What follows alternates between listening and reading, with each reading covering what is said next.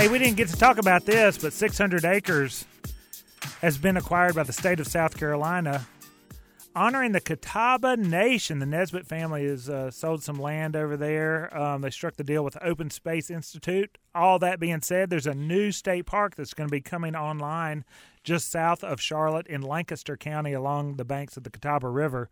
We'll talk more about that in upcoming episodes of the Carolina Outdoors. But hey, that is news.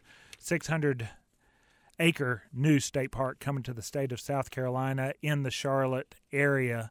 Uh, so that's exciting. Hey, we learned a little bit about skip lagging on the Carolina Outdoors. If you missed that, um, uh, it's also called Hidden City Ticketing.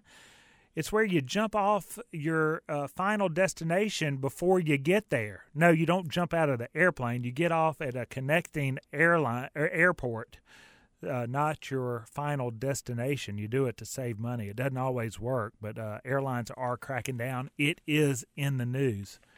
So that is something to note. Also, something to note is July 28th and 29th, the 24 Hours of Booty is going to be in town.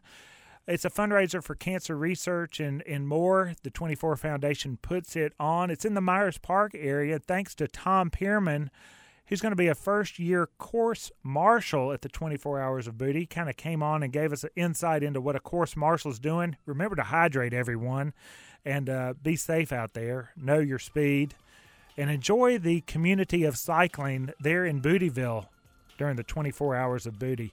Also, special thanks to Mike McDonald from Surf and Sport Lake Norman for jumping on and sharing a bit about boater safety and boat rentals there on Lake Norman.